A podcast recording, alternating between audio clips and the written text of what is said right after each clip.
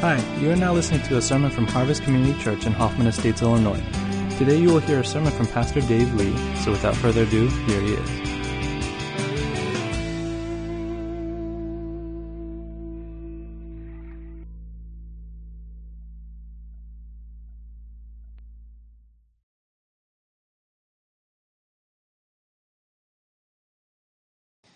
All right. Well, so glad to have you here at Harvest Community Church. Um, if you're new, I don't right away see, I see maybe a couple new faces, but if you're new to our church, my name is Dave. It is my privilege to serve here as the lead pastor. I serve on a great team of other pastors and, and staff, and we have some wonderful leaders here with us. And uh, I, I've been going through a season of personal renewal, I think. And uh, I've just feel very much like no matter what lies ahead, I really feel good about the relationship I have with my Savior. And I feel that no matter what lies ahead, um, God will guide us and be with us and love His church. And He will lead us to do what is most honoring to Him. And I'm so grateful for that because the older I get, I thought I would feel wiser, but I feel more like I need God and His leading every day of my life. And I just feel grateful that after 22 years, I still feel like He talks to me. I still feel like He walks with me. I hope that will be your testimony. No matter how long you walk with Him, you would never outgrow Him. You would never grow weary of Him. He would still be the Savior who sparked in you that first love. If you don't know Jesus as your Savior, it is my deepest hope that over the weeks and months and years you walk with us at Harvest, you would meet the Savior and you would turn your heart completely over to Him, and that He would become the central figure, the King who sits on the throne of your life. And that as He leads you, you will discover life that is truly life. Well, that wasn't my sermon. It was just something I just wanted to say from my heart. Um, I've been working my way through Jesus' Sermon on the Mount, and we're bringing it to a close. We've got just two more messages left. And today is not um, the feel good message of the century. um, you may not even have a sense of why this is relevant to you, but the title of the message is False Prophets. And I want to start by just saying, um, I hope that what we have in leadership over this church are not false prophets. But I want to tell you that the Lord has challenged me all week to not assume anything and to sit before Him in silence and humility and be examined. And I think that's been very good for me. And I think ultimately that's going to be very good for all of you. And I want that to be a regular practice in my life. We're going to look at Matthew chapter 7, verses 15 to 20. And here's what it says Jesus said, Watch out for false prophets. They come to you in sheep's clothing, but inwardly they are ferocious wolves. By their fruit you will recognize them. Do people pick grapes from thorn bushes or figs from thistles? Likewise, every good tree bears good fruit, but a bad tree bears bad fruit. A good tree cannot bear bad fruit, and a bad tree cannot bear good fruit. Every tree that does not bear good fruit is cut down and thrown into the fire. Thus, by their fruit, you will recognize them. History is filled with great movements, some of them notoriously evil, some of them amazingly beneficial. These movements in history affect millions of people but at the heart of almost every single great movement in history stands usually one person, a leader. Someone who drove or moved those people forward to experience something. I've always been fascinated by leadership. And it's a, a, topic that over the last 10 years especially has gripped my heart and mind. I pursued the study of leadership, especially Christian leadership at a doctoral level. I've got something, I counted it. I'm, I'm almost ashamed that I've bought this many books, but I've got like 600 books on the topic of leadership. I can't believe 600 books have been written on the topic. And I, that doesn't mean because I have a lot of books and I've studied that I'm an excellent leader. But I want to tell you, I remain deeply personally committed to growing as a leader because I am more convinced than ever how important leadership is to the movement of people. And that's no less true in the church than outside. I'm not suggesting that leaders create movements by themselves. The people do a lot. No leader creates anything alone, but it's very rare, rare that groups of people will move without leadership. Just try deciding where you're going to eat dinner with four friends in a car, and an hour later you realize someone just goes, Will someone just make a decision? Right? Just someone, I don't even care if I hate it. Someone just decide. It's just the nature of us that we often flounder without leadership, but we can flourish under leadership if it's good. In the Sermon on the Mount, Jesus basically described what the kingdom of heaven looks like. And it's not a place so much as it's a situation. What he's describing is what human lives and human societies would look like if Jesus were truly followed and worshiped as king. If he were not just a savior, but in fact, if he could order human hearts and human lives and then thereby order human societies, he was describing a beautiful picture of what the world would look like if he were in fact the king. What's wonderful about this picture he painted is at the end, he makes it clear this is not an imaginary picture, but a picture that can be realized now. Not perfectly, not completely, but we don't have to wait until the end of history, until the destruction of the world, the return of Christ, we can begin to experience that kingdom even now in a very tangible way. And so as he concludes the sermon and paints this beautiful picture, he makes it clear that he doesn't just want to inspire us or engender some kind of admiration, but he says, now I want a response from you. Because this kingdom, this beautiful picture of a world without hypocrisy, a world without violence, a world of peace, a world where God answers prayers and people pray with belief, a world where people treat each other the way they would want to be treated. This beautiful world is not possible just because people are inspired to want it. It is only possible when people respond to an invitation and choose what he asks us to do to walk their whole lives single mindedly down the narrow road that leads to life. I think that's one of the things we all understand instinctively is it's so easy to be inspired by a beautiful picture. Anyone who's ever watched a romantic comedy wants their own relationship or marriage to look and feel like that. But if we want that payoff, it requires hard choices. It requires commitment. It requires an active response from us. We don't get all the good things God holds out for us by wishing real bad, but we get it by heeding his call and responding actively to Jesus. And his invitation is simple. There are two roads that stand at the fork before you. One of them leads to life and one of them leads to death and destruction. You cannot walk both roads at the same time, and you will find that today you are already on one of those two roads. The fork represents an opportunity to change roads if you realize you're on the wrong one. It's like being on the Pennsylvania Turnpike. Anyone ever drive the Pennsylvania Turnpike or New Jersey Turnpike? You don't want to be on that road if that's not where you really want to be because the next exit's like 29 miles away. And if you're like, shoot, I missed the exit, well, you're going to see a lot of Pennsylvania and New Jersey before you get to change your mind. So that when the next exit comes up, you want to be decisive about getting off or getting on because that's what is presented to us.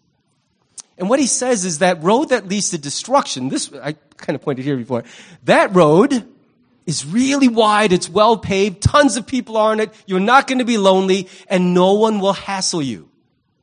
There's no laws, no limits. You decide how you want to travel that road. You travel it on your own terms. You make up the rules. And it's a wonderfully convenient and comfortable road. But in the end, it drives off a cliff. And then there is this little dirt path filled with rocks. It's not the easiest road to find or to travel.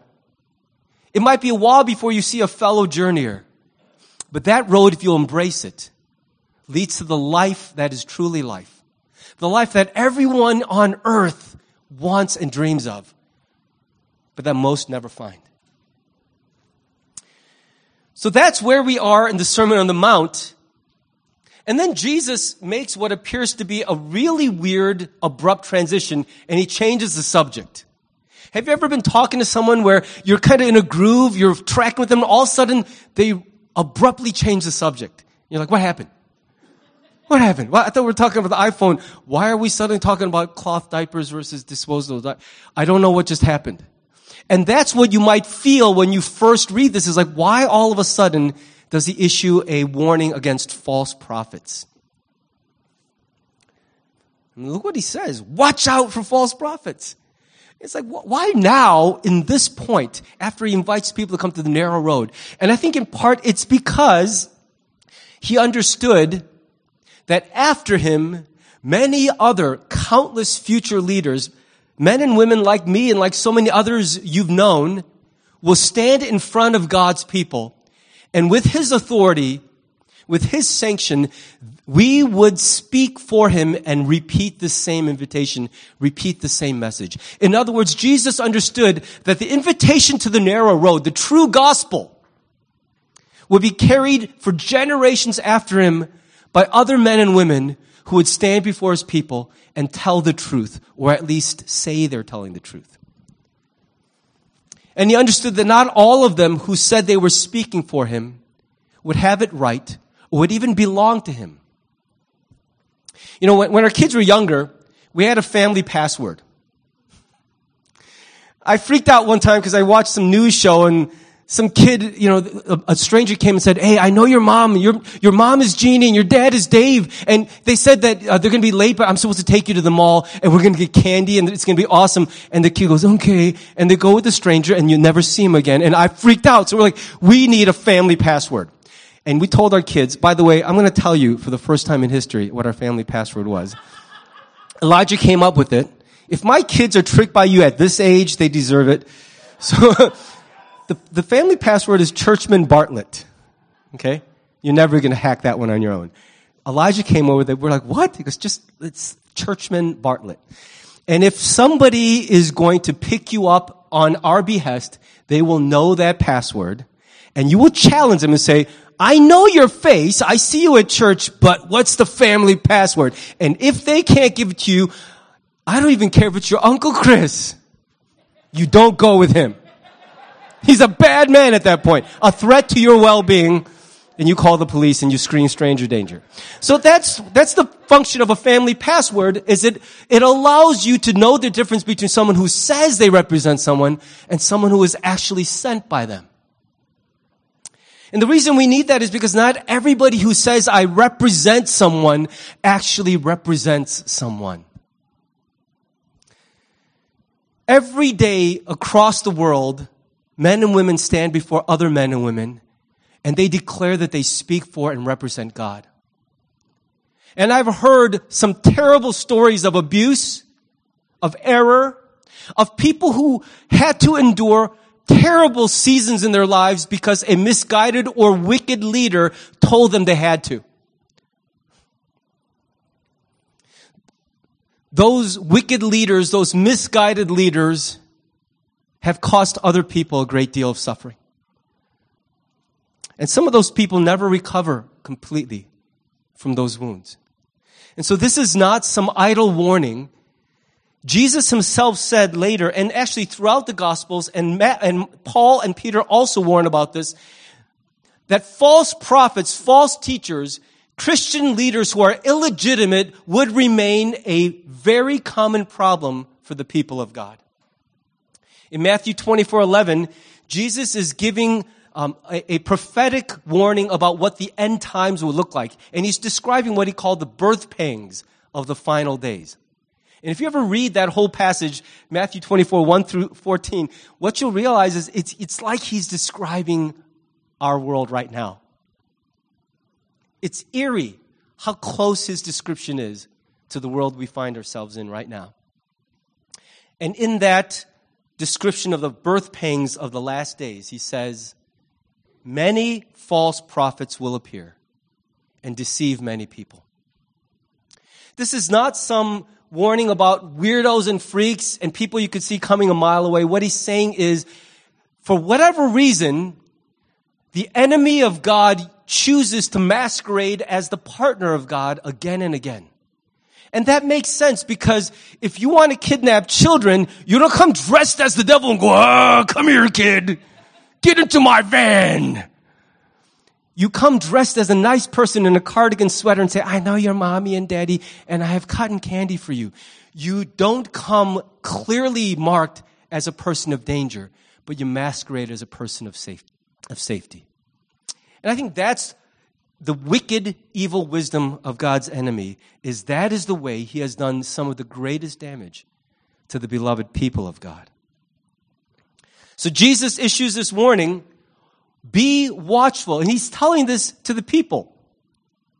Now, this is a sermon that I'm painfully aware speaks directly to me and my brothers and sisters in ministry. We need to hear this, and we need to sit quietly and humbly before God and be examined.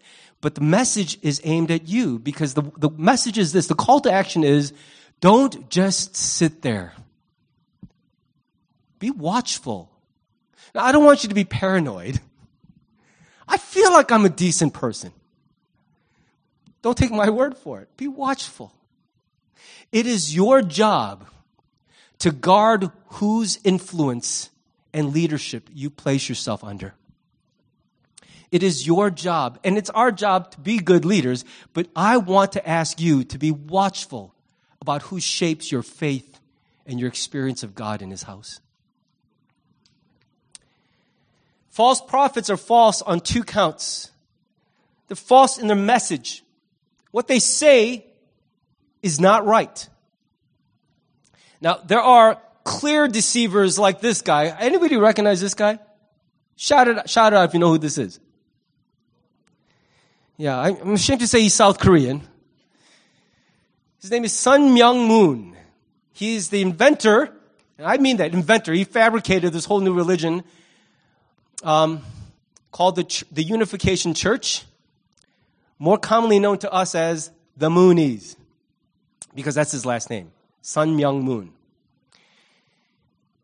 He comes peddling lies that are pretty easy to spot. He said he is the second coming of the Messiah. So he is Jesus come again. Don't have to wait for the second coming. Here I am from South Korea. And he said that his wife is not the woman who's been married to him. how'd you like to be this woman? That's not my wife. The Holy Spirit is my wife.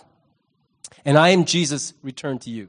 The second, and he didn't say he was Jesus. He said he is the Messiah. Jesus was a good guy, but I am the Messiah. Now, he leveraged that lie into a large business empire and a new religion, this religion is really just a business empire. He has, he has owned car manufacturing plants. He is one of the largest purveyors of tuna in the world. If you've eaten sushi, you've eaten his sushi because he owns half the boats that, that basically fish for, at least he did. He died five years ago. But when he died, he had amassed a personal fortune of around a billion dollars by selling a lie. And many people, many people believed his lies and were tricked. But these were people who, I, I actually talked to a, a girl who came out of the Moonie movement in Pennsylvania. And she said the reason she got sucked in is they find the loneliest people and they, uh, they just assault you with kindness. They take you to movies. They're so good to you. And that's the way they win the hearts of many people. And then they start to tell you the crazy stuff after your heart is already won. I can see why it would work for those who have deep needs and a hole in their heart. But most Christians are not going to be susceptible to a man like this. If I invited him as the guest speaker to our church while I was traveling and he said, hello, Harvest Community Church, welcome, I am the second coming of the Messiah. Wouldn't you guys go out to the park? I hope you would. You would go to the vending machine, buy a can of Coke, and throw it at his face and say, get out of our church. Would you do that? Did you promise me you would do that? So it is not the ones coming clearly as deceivers. It's not wolves in wolves' clothing that God's people have to watch out for.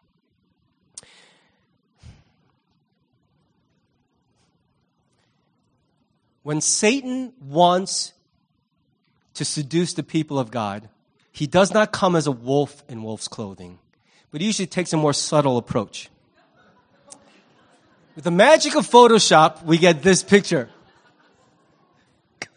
that actually looks like a real animal, a sholf, or a, a weep. I don't know what you would call that, but that is a wolf masquerading as a sheep.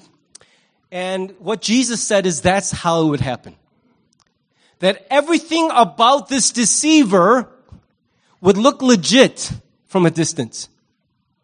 If you don't look cl- carefully, if you don't look closely, you're going to walk right past this person and be like, what's up, Fred? Meh. And you're going to think, it's okay to turn my back on this guy. He's just one of us. When in fact, he's nothing like us. Now remember that Jesus just got done saying there's a fork in the road which my sermon, my gospel presents to every man, woman, and child. And that fork in the road is a choice to stay on the road that leads to death or to embark on a journey on the narrow road that leads to life. That's the invitation and is set before us every time the gospel is preached. And because he just got done giving that invitation, we have to understand that the false prophets which Jesus is in particular warning us about are not people who come dressed so much like this guy, saying that he's the, the second coming of the Messiah, married to the Holy Spirit, that's easy to kick out of our church. But he comes more like this. It's not so much what the false prophet says that's a problem, but very often today in America, it's what they don't say that's the problem. A lot of what false prophets today are saying might be legitimate and even helpful. But what's at real, what's the real problem is what they're not telling you. Here's another way of putting it. Uh, and uh, maybe you're, you're a little bit worried about what I'm going to say next because I just set up a kind of provocative statement. Professor Don Carson really says it well. He says, here's a problem with the false prophets that you find throughout churches today. There's nothing in their preaching which fosters poverty of spirit Nothing which searches the conscience and makes men cry to God for mercy. Nothing which excoriates all forms of religious hypocrisy. Nothing which prompts such righteousness of conduct and attitude that some persecution is inevitable. It is even possible in some instances that everything these false prophets say is true, but because they leave out the difficult bits, they do not tell the whole truth. And their total message is false. I think what Professor Carson is trying to say is these are people peddling good news, but forgetting completely to tell people there's bad news. Let me put it another way. The good news that I have found water is much more welcome in the desert than it is sitting by the lake shore, isn't it? When you're in the desert and you're dying of thirst and someone says, dude, I found water, you say, where? But when you're sitting by the lake in the water up to your neck. This is nice. And someone goes, dudes, I found fresh water. What you'll say to them is, that's nice. That's nice. Good for you. Pastor Kent Hughes, who was formerly at the Wheaton Bible Church, says it maybe a little more directly. There's no narrow gate in this person's message. This man's preaching is all right in that he says nothing that is untrue. The problem stems from what he does not say. He says nothing that is offensive to the natural man. His message comforts and soothes and never warns of judgment. He wants everyone to speak well of him. There's nothing to make anyone uneasy, but rather only things that make people feel good, content, and falsely assured. And then I left out the last sentence, but what he says is, and they regard anyone who preaches differently as negative Nancy's. I put in the Nancy part, but just negative people.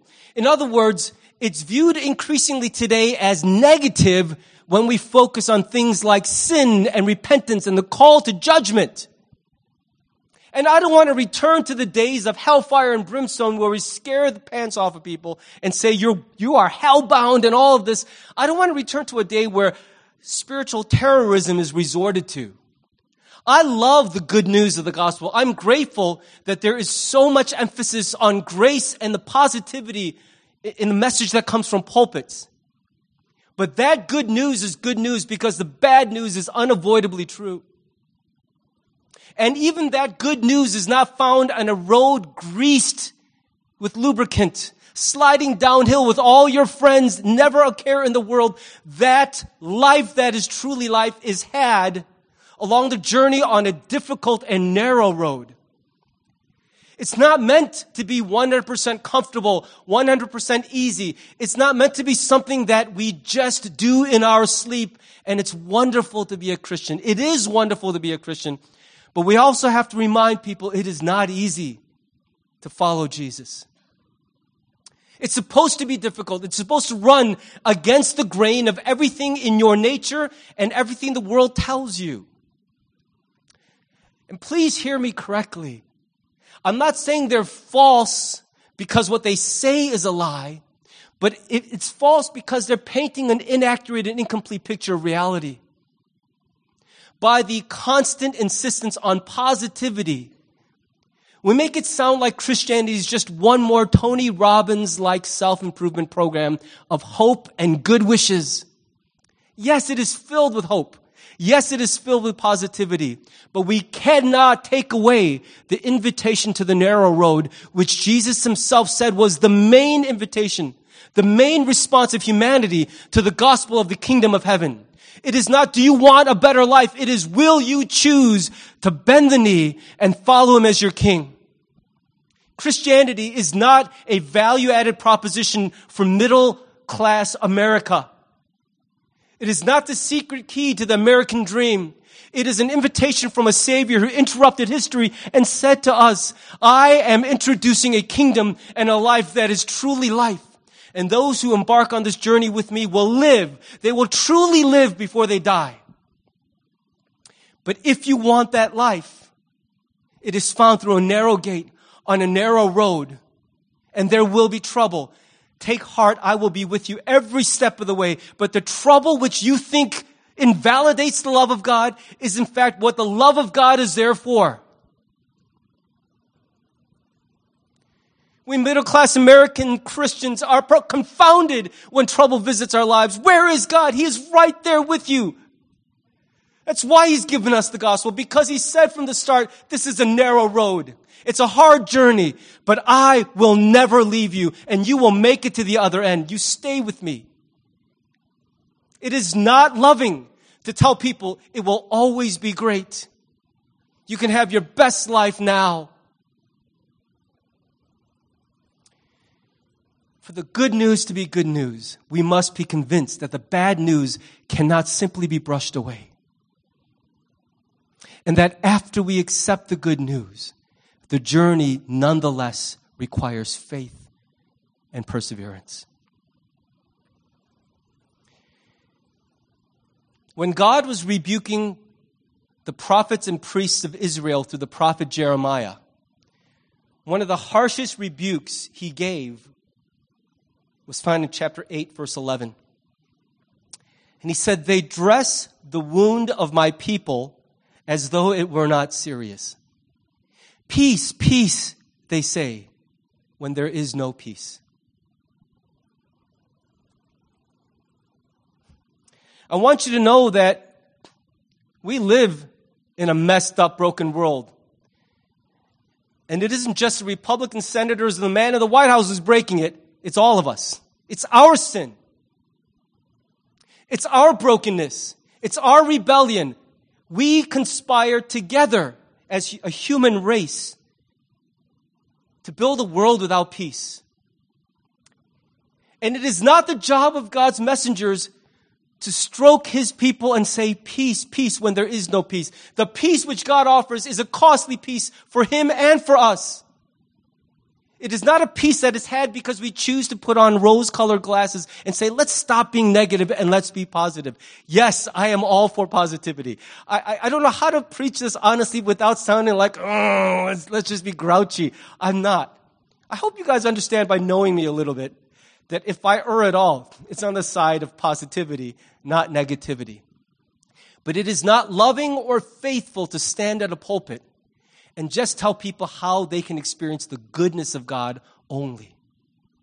It's also important to remind them that the goodness of God is very often found in the badness of life. That having followed Jesus, there would still be rough days ahead, and that's why it's so good to know Him.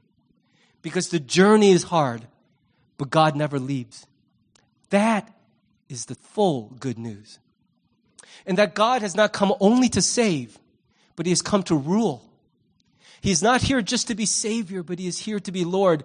And the full experience and the full goodness of the life that is truly life is found when Jesus is King, not only when He is Savior and Rescuer.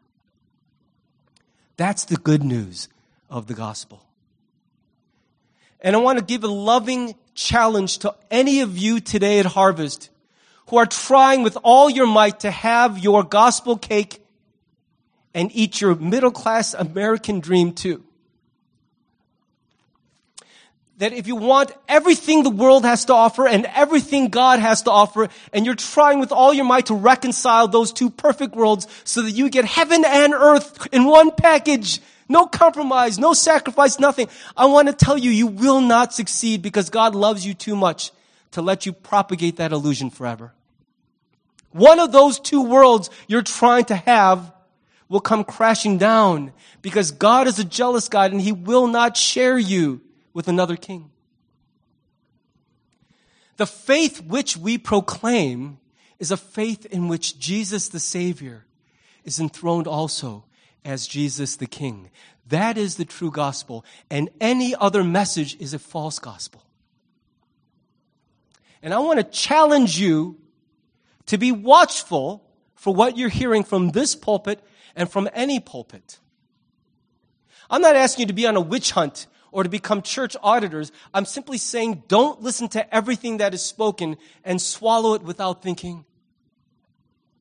The gospel which Jesus preaches will always include a narrow road and a journey that is not always easy and filled with good company but it is a road that will always lead to life.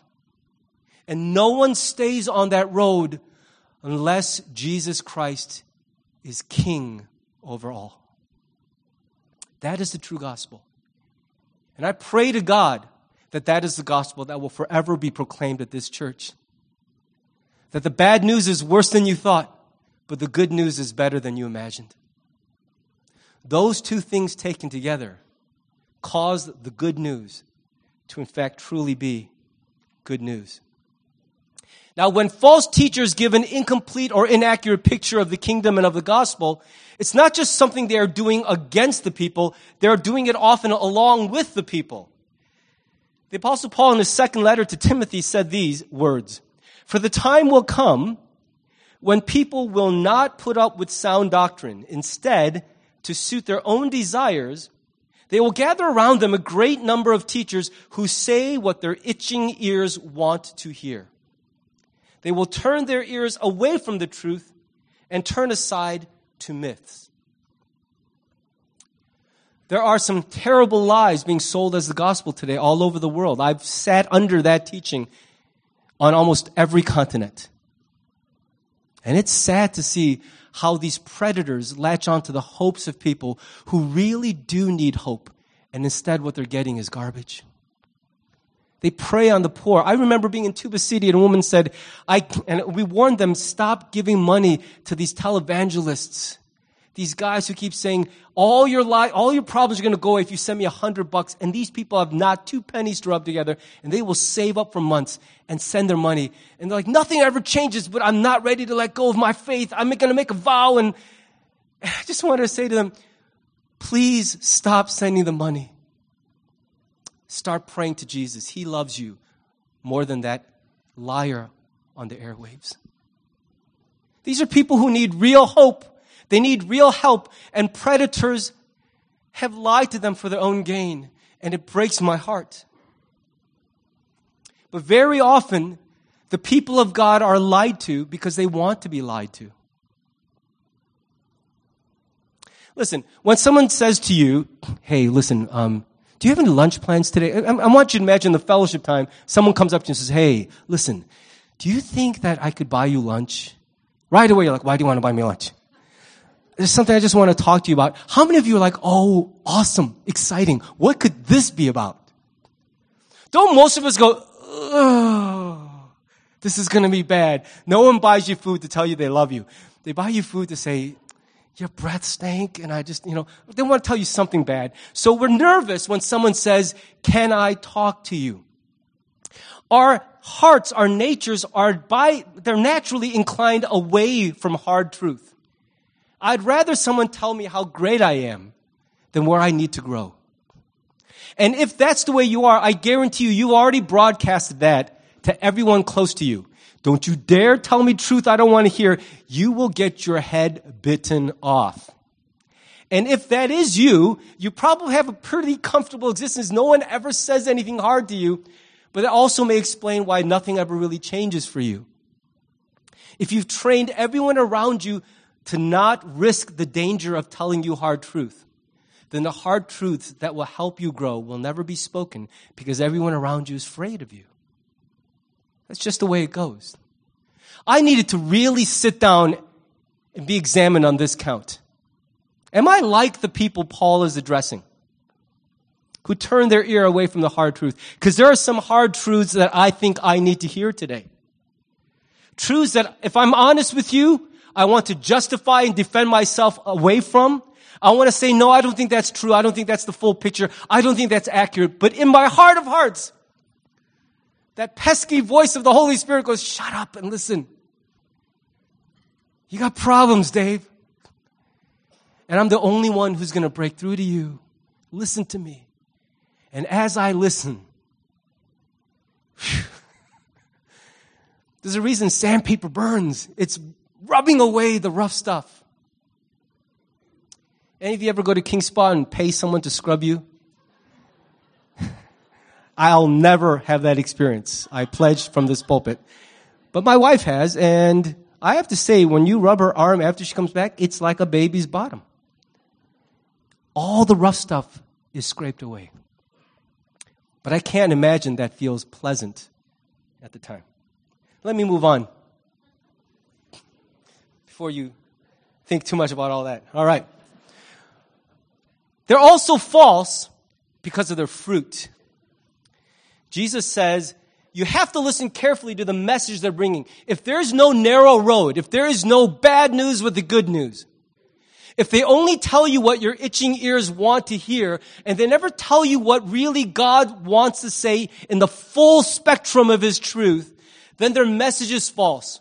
Whether they tell true things or not, because they hide the bad parts, it is not the full message, and therefore it is not a true message. But the second way to detect a false prophet or a false Christian leader is to examine the fruit of their actual life. By their fruit, you will recognize them. You know, recently, um, I was on the driveway just shooting a couple baskets. And then I, you know, because all the leaves fell off, I saw something I never expected to see. We have a tree, a flowering tree. I think it's a dogwood or something in, in my front yard.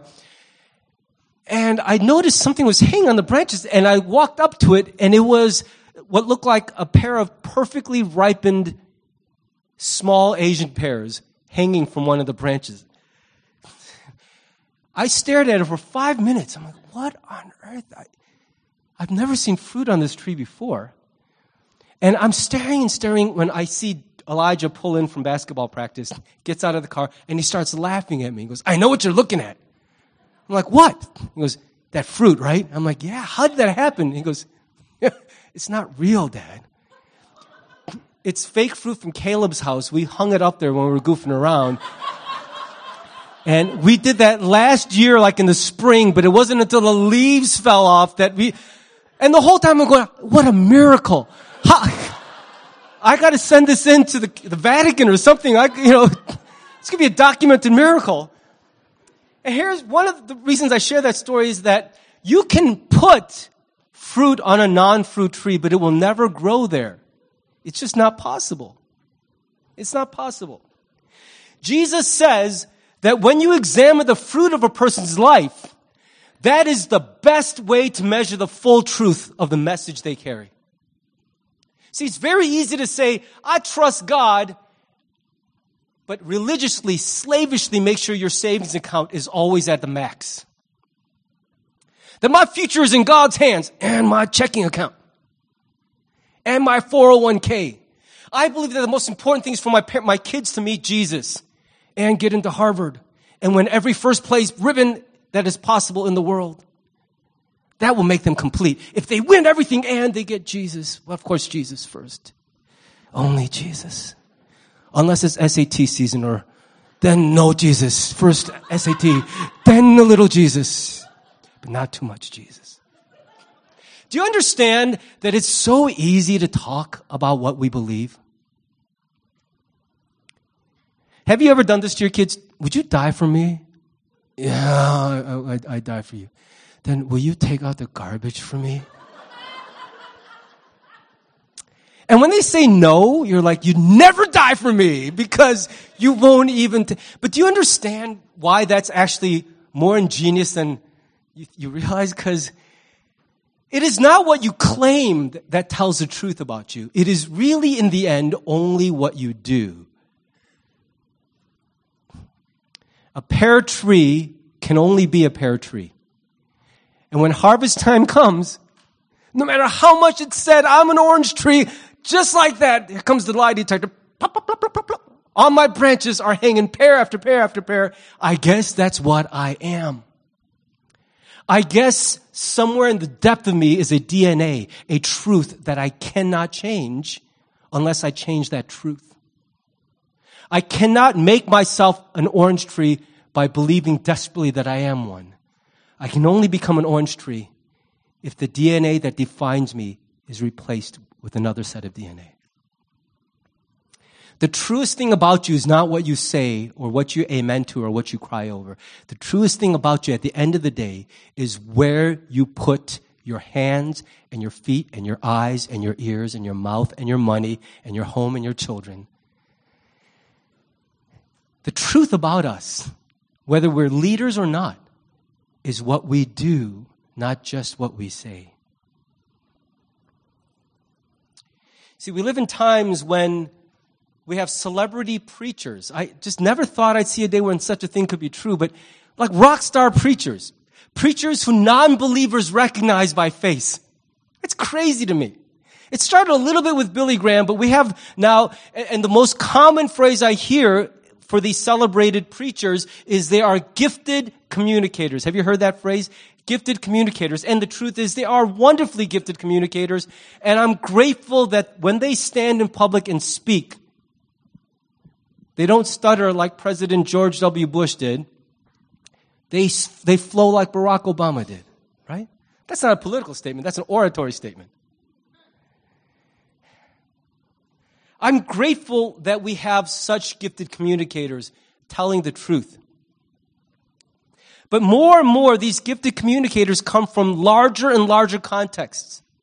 And the reason I worry about that is because for many of these people, because where they serve is just so vast, only a handful of people in their home setting actually know anything about them at a personal level. And Jesus himself warns us, watch out for the prophets who speak to you because by their fruit you will know them. And I gotta tell you, I can't understand how you know a person's fruit if the only fruit you see is what they basically tell you from a platform is my fruit. If you heard my preaching, you would think my marriage is an eternal honeymoon. Right? Everything with me and Jeannie is great. But you hang out with us, and from time to time you're like, awkward. My skin was crawling as he said that that way to her. Do you understand that the fruit of a person's life cannot be measured by self-disclosure alone, and it cannot be understood or examined from a distance. when he talks about thorn bushes and thistles, he says, You don't get grapes from a thorn bush and you don't get figs from a thistle. This is something that everybody in those days would have known because they didn't shop at Value Produce. They walked around and picked stuff off the source. Do you know what this is? So th- th- these are, maybe some of you grew up in the country. Those are not black grapes, so they look an awfully a lot like black grapes. Those are the berries of a buckthorn. These are black grapes. They look kind of similar to the naked eye. Do you know what that is? On the left is the fruit of the horse nettle. One of the nastiest plants. If you ever run into a horse nettle, you will be in physical pain for a month. I know because I did. And the fruit from the horse nettle looks amazingly similar to a budding fig on the branches of a fig tree. The idea is there are fruits that look like the real deal, tasty, delicious from a distance. You're like, thank God our problems are over. We found grapes. We found figs. Ow! You try to get the fruit of a horse nettle, it probably won't kill you, but you will pay for the attempt forever. You try to eat one of these guys, you're going to die. You will die. Do you understand? Because some delicious looking fruit is poisonous to eat. How do you know the difference? Well, you're like, there's only one way to find out. Um, please don't be that guy. Please. But you can find out by getting closer and inspecting not from a distance, but from proximity. So as we heed Jesus' call to test the fruit of those who lead us spiritually, there are a couple dimensions I want to bring to your attention. Two dimensions of fruit inspection. You like that? You're all fruit inspectors. I'm your grocery store. Pastor Jared, Pastor Frank, Pastor Stan, we're, your, we're the ones you're inspecting. Please inspect well. There's a couple dimensions. One is distance. And this is about how accessible realistically the person's true life, their actual conduct, their lives, their, how distant or proximal are they to you? What if you had to shop for your vegetables and fruit from behind a glass window? But at every produce department, this is why you have to wash your fruits and veggies very carefully. Everyone who walks through is touching your melons, turning over. It's all being touched because that's the only way to really test fruit is up close and personal. I think this is one of the strongest arguments in favor of smaller congregations. There is beauty in the large church. I'm not a hater of the large church, but I think it poses a tremendous challenge for those who lead there and for those who attend because how do you really examine the fruit of someone you see from 300 feet away once a week? How do you really know that he's a patient person or take any of the fruit of the spirit? And the first one is love is patient. Well, you'll know a leader is patient because when you meet with them, they're not always going, yeah, great. Um, so let's fast forward to the part of the story that's actually interesting.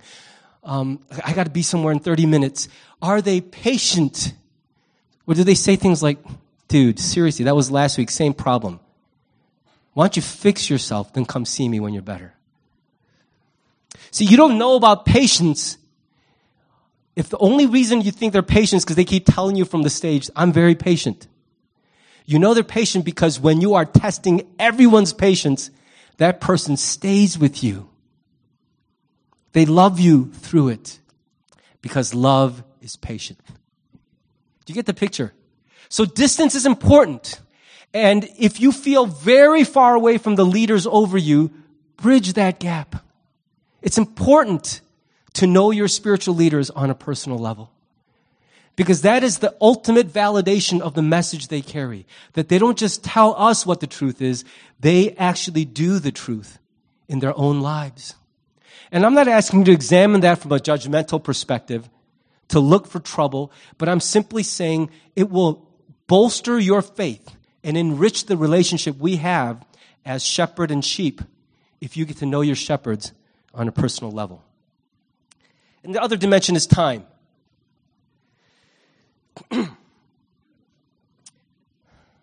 Excuse me. Anyone can put up a front for a pretty long time. But you give a person long enough, eventually when they stop holding their breath, you're like, okay, yes, I have to breathe too. You know, kids say, I could hold my breath forever. Give them 45 seconds. Eventually, they have to admit, I have to breathe. You can only fake it for so long before the real you comes out. Have you ever had that scary moment where someone who you thought, oh, they're so sweet, they're so sweet. Ooh, they got a prickly side to them. I just saw the dark side of Pastor Dave. Wasn't pretty. See, if you're faking it, you can only fake it so long, and over time, you will come to know the truth of people. But here's the other side of it, more positively stated that everyone has bad days or bad months, maybe even bad years. But over time, if with grace you watch a person, you will develop a fair and balanced holistic picture of the full person. Your view of them will weather the storms of momentary disappointment, of conflict in this season, and you will realize that overall, this person is who they say they are. No one's perfect, but you can't really know a person in a month of examination. Being close is important, but giving time is just as important to know the full story of another human being. And that's as true of leaders as it is for everybody else. I'm running out of time, so let me land this plane. As I said at the beginning, I'm painfully aware that this, this sermon preaches at me more than at you. And I'll admit to you, this was a very difficult sermon to prepare. Because every time I got going on the momentum of writing, I had to stop and go, man, am I this guy? I want to say I'm not, but I don't want to sit comfortably in the assumption I'm not. Because I don't think I'm a wolf, but maybe I have wolfish tendencies. I don't want to say I am, but the only way to be sure I don't become that guy is to sit quietly in front of Jesus and say, Tell me what I look like to you. So I have. And I encourage anyone in this room who's a spiritual leader to regularly step away from the platform and sit quietly in, in front of your king and ask him, Am I true or false? Is my message the full message of the gospel? And are my deeds reflective of my message? Am I walking the same way that I'm talking? But since I'm preaching to you, I got to give you something by which you can respond to the words of Jesus. So, can I close with, with some quick, practical responses you can make? Here's your assignment. The first is to pray. That's what they always say at church. You should just get a self inking stamp that says pray, because that's every every, but here's why it's so important. I think many people who become false prophets don't start that way. I think one of the fastest ways to lose your courage and your faithfulness from the pulpit is to enjoy immeasurable success and have more to lose than to gain. Many people, once they get a following, start to play to the audience and say what they know people want to hear. I'm not immune to that temptation. There are times when I will tell one joke in a sermon just to keep you awake because you laugh. I start thinking I'm at the improv. and I remember one time a good friend who invited me to preach said, Hey, Dave, I didn't invite you to do stand up. I invited you to bring God's word. Cut it out. he's a brother I look up to and it pierced me because I realized that's what I was doing. I was playing his room and the people were cracking up. And the one comment I heard on the way out was, you are hilarious. I'm not so sure that's why Jesus sent me to that church to be hilarious for them. But I got to tell you, when people are laughing, that's all I want to hear. And when they say, you're funny, I'm like, I know. I sure am. Everyone wants to be liked. Everyone wants to be popular. You don't want to see anyone walk out of the room like, nope, I'm not hearing that. I don't have ears for that. But sometimes that's the only way to know that you're telling the full truth. If everyone loves everything you say every time, it's possible, just possible, you're not doing it right. Because this gospel is also a sword and an offense as much as it is the message of our hope and salvation. So pray that your leaders will stay true and faithful to the full gospel and to remain men and women who live as we preach. That is not a given. And if you think we are good leaders today, would you pray faithfully that we will remain so? And if you think we're not good leaders today, would you pray that God will either change us or remove us for the glory of His church? Here's a second practical application. I had to come up with an icon, so I picked a coffee cup because that's the universal symbol of connecting today. Sorry if you're not a coffee drinker, learn because that's where life gets done, man. All right. Starbucks, my endorsement fee is now earned. Engage personally. It's one thing to appreciate, admire good preachers from a distance, but I want to tell you that one of the best ways to engage in the church is to engage in a personal relationship with your leaders. And I'm not saying we're going to go watch Justice League today and we're going to hang out next weekend and the weekend after that. I'm not suggesting the, the point is to become buds for life with everybody in the church. I would have no home life. I would have no life if I try to do that. But here's what I'm saying. As much as you are able, set the bar there that I don't want to just hear you give a public speech once a week and say, I know you. Because I'm, basically, when you sit there and I stand here, you are permitting me to have a hand in shaping your faith and your view of God. That's a, that's a very holy and awe inspiring responsibility. I feel the weight of that. I want to ask you to hold me accountable, and the way to do that is to, at some level, know that I'm a real human being to you. One good way to do that, just a little hint, invite me and my family to your home. I understand that for some of you, uh, it's harder to break into your house than into Fort Knox. It's a sanctuary, a safe place. I get that. I don't want to threaten that at all. But one of the great ways to get to know a person is on your own turf, especially if you're an introvert. Invite us over, and maybe you just do this once every five years, but at least you can say, that family sat at our table and we watched how they behave when there are guests in our home. And they're not total barbarians. And we had a nice conversation, and I got to know the human being behind the pulpit presence. If even that, that small measure, please consider it. I'm not saying this to get a free meal for me and my buddies. In fact, you could just order pizza. We're okay. But I think it helps to open our homes to each other. And if we invite you to our home, it's not because we want to yell at you. I've had the vast majority of this church in my house. Have I, raise your hand if I've invited you for dinner because I wanted to yell at you. Anyone? Yet, the minute I invite someone to dinner, they're like, what did I do? you were born with a digestive system. I want to fill it. That's it. I want to know you. You, you exist. That's what you did. And so when we invite you, I know it's not the easiest thing, especially if you grew up in a church where the pastor was a scary dude or you never thought that he was a real person. Accept the invitation on faith. Let it happen. Make your best effort to connect with us. You will find that it will start to flesh out who those people are who proclaim God's word from the front to you. And it will give you a better vantage point to hold us accountable to true and full faithfulness as the shepherds of God people, God's people. And the last thing I would say is value. It is no small thing to find spiritual leaders who you believe are truly a gift to you from God. Spiritual leaders who exhibit both the true and full message of the gospel, don't hold back the hard stuff from you, but will also live in your life as a person who embodies the message they carry. At our church, our pastoral team, I think just a wonderful group of men and women.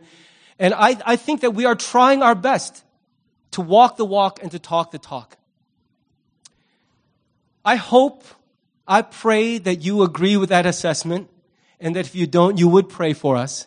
But if you found that here, please lean into that. Thank God for what you found. Don't assume that everywhere you go, that's just wherever there's a church, there are people like that. It is a gift when we find spiritual leaders who will love us, take care of us, embody Christ's heart to us? And if you found that, pause for a moment and just thank God for that. Let the gift of good leaders strengthen your relationship to a God who loves you, who is clearly looking out for you through the people he has set over you and put with you. Amen. As we get ready to pray, I'm going to invite the praise team to come up. We're going to sing one closing song, but I want to ask you to just pray. We have been scandal free for 22 years. Not too shabby. The leaders at the top of this church are men and women that I would say, with a clear conscience, have lived with integrity and belong heart and soul to Jesus Christ. And I'm so grateful we can say that with an honest heart.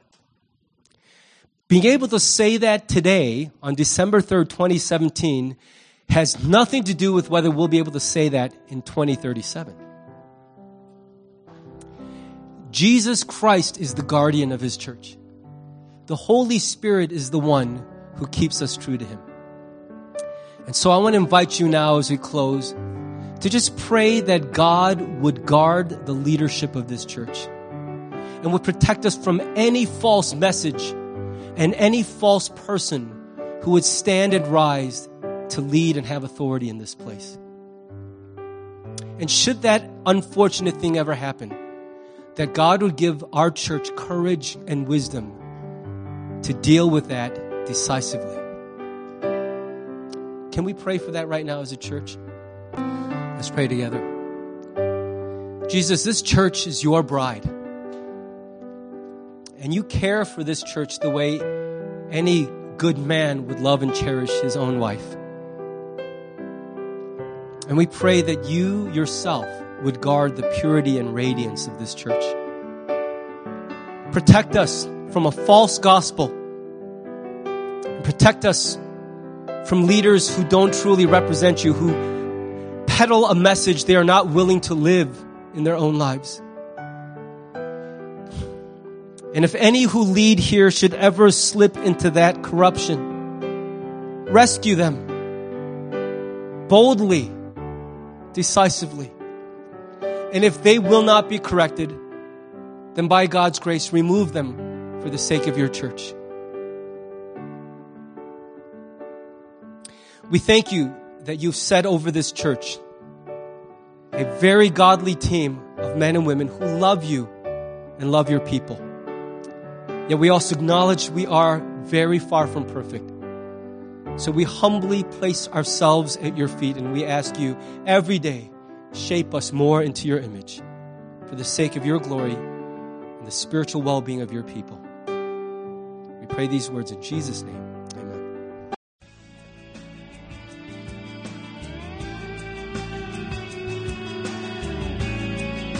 Thanks for listening to the sermon from Harvest Community Church. If you would like more information or have any questions or comments, check out our website at harvest-community.org. Thanks for listening.